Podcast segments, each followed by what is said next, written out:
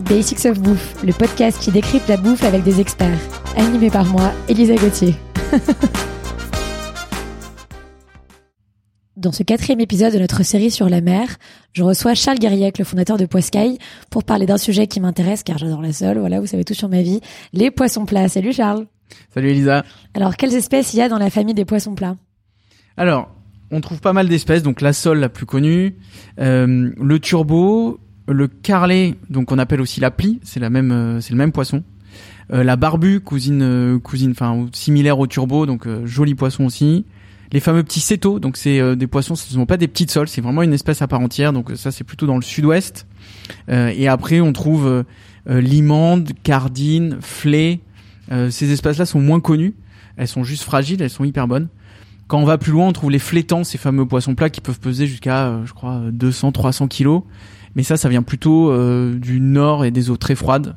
Euh, Norvège, peut-être un petit peu en Écosse, et je crois que chez nous, c'est un peu fini. Alors pourquoi est-ce que ces poissons sont plats? Est-ce que c'est une stratégie de chasse, de protection, autre chose? Alors un peu les deux. Euh, ce qui est marrant, c'est quand même les poissons plats. Faut savoir qu'ils naissent comme les poissons ronds, donc comme comme ces poissons, euh, on va dire euh, droits, et qu'en fait ils, ils, transforment, c'est-à-dire qu'ils se posent sur le fond euh, assez jeunes dans, dans leur première semaine. Et en plus, donc ils ont un œil de chaque côté ce qui se passe, c'est qu'il y a un œil qui va migrer, qui va faire le tour du cerveau pour aller se mettre à côté de l'autre. C'est incroyable. Ah, c'est assez chelou. Et en plus, on a des poissons gauchers et des poissons droitiers. Donc en fait, on a des poissons qui vont se poser sur un côté droit et d'autres qui vont se poser sur un côté gauche. En plus, dans ces typiquement, euh, si je me souviens bien, euh, je crois que le turbo euh, il est gaucher, mais il y a des turbos droitiers parfois. Il y en a qui ouais. se posent du mauvais côté et qui changent et qui changent de côté euh, derrière. Alors parlons un peu de la sole. Il y en a quatre types, c'est ça? Sur nos côtes, il y en a quatre types. Euh, donc, euh, il y a plein de sols dans les tropiques, etc. Mais nous, on a quatre types. Donc, en fait, celle qu'on connaît le plus, c'est la brune. Mais il faut savoir que on a également la blonde, la sénégalaise et la perdrix. La sénégalaise, c'est pas une sole qui vient du Sénégal, même si son aire de répartition est plutôt euh, vers le Sénégal et que nous, on est au nord de son aire de répartition. Donc, on va surtout la trouver dans le sud-ouest. Euh, la brune, on la trouve partout et, la blonde aussi. La perdrix, c'est plutôt euh, golfe de Gascogne. Il faut savoir qu'il y a une vraie différence entre toutes en termes de prix payé aux pêcheurs. C'est-à-dire que souvent on nous vend une sole, mais en fait il y a plusieurs espèces. Mmh. Est-ce que tu as des conseils pour en acheter justement et pour les conserver?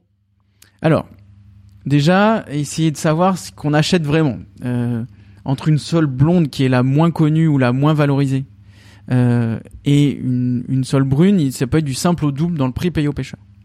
Donc il y a des moments, si on se retrouve à payer, euh, euh, sais pas, 30 euros une sole blonde, c'est un peu cher par rapport aux 5 euros payés aux pêcheurs. Quoi. Alors que c'est plutôt cohérent par rapport aux 15, 20 euros payés aux pêcheurs sur une brune. Donc faut checker ça, c'est pas évident à reconnaître. Nous, on a mis régulièrement des, des images sur notre site pour essayer de les différencier. Le truc assez facile, c'est que la blonde, elle a une petite tétine euh, au niveau de la bouche, donc elle a une petite ventouse. Ça permet vraiment de la distinguer. Donc ça peut être cool euh, de, de dealer avec son poisson, de dire attendez là j'ai bien vu que c'était une blonde, est-ce que vous êtes sûr machin? Certaines sont un peu plus fragiles, c'est-à-dire que la blonde serait légèrement plus fragile euh, que la brune qui a priori euh, et la sénégalaise sont ultra solides. Euh, la perdrix pareil, plutôt côté fragile que côté côté solide.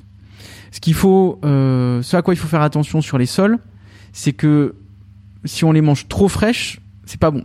C'est pas que c'est pas bon, mais c'est que c'est dur. En fait, c'est des animaux qui sont assez solides, c'est-à-dire qu'on voit des sols hors de l'eau qui sont capables de survivre assez longtemps. C'est très euh, riche en muscles et, et ça, ça c'est très ferme quand, quand ça vient de mourir. Donc il y, a une, il y a une rigidité euh, suite à la mort du poisson. Donc faut mieux, si vous avez la chance d'aller en acheter cet été direct à vos pêcheurs, laisser euh, la sole reposer au moins 24 heures, plutôt 48 heures. C'est un poisson que les pêcheurs disent on peut faire rassir. On peut vraiment attendre un ou deux jours avant de les manger. C'est assez contre-intuitif, c'est marrant. Et est-ce que tu as quelques astuces pour les cuisiner? Ouais. Alors, moi je m'embête pas à lever les filets de sole, je trouve que c'est vraiment une tannée et je trouve qu'on perd énormément de matière. Euh, donc toute la chair qui va rester entre les arêtes, elle va être perdue. Alors ça marche très bien sur euh, les gros poissons comme euh, les turbos, les barbules, on peut faire euh, plein de trucs avec. Mais sur les sols, typiquement, enfin, fariner, passer à la poêle ou au beurre, là je pense qu'on est dans le plus simple et l'idéal. Plutôt pour les petites, donc entre 150 et 300 grammes, on va dire. 300 grammes, ça commence à faire une belle euh, pour une personne, ça fait un joli repas. Mais par contre, moi, ce que j'aime bien, c'est quand elles font 600, 800 grammes, 1 kilo. C'est normalement ce qu'on appelle des sols filets, donc souvent assez chers. Et elles sont levées en filet et on perd beaucoup. C'est-à-dire que quand on, a une sole qui fait 1 kilo, on va récupérer 500 grammes de filet, donc on aura payé 40 euros et il nous restera plus que 500 grammes de filet, donc ça fait quand même assez cher le filet.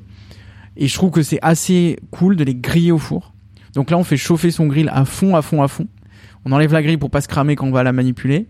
On met la sole sur un papier sulfurisé et après on met à la position la plus haute et on la met 8 à 10 minutes. Donc la peau, elle va cramer et en fait en dessous, la chair, elle va être parfaite, elle va être protégée par les écailles, donc on l'écaille pas.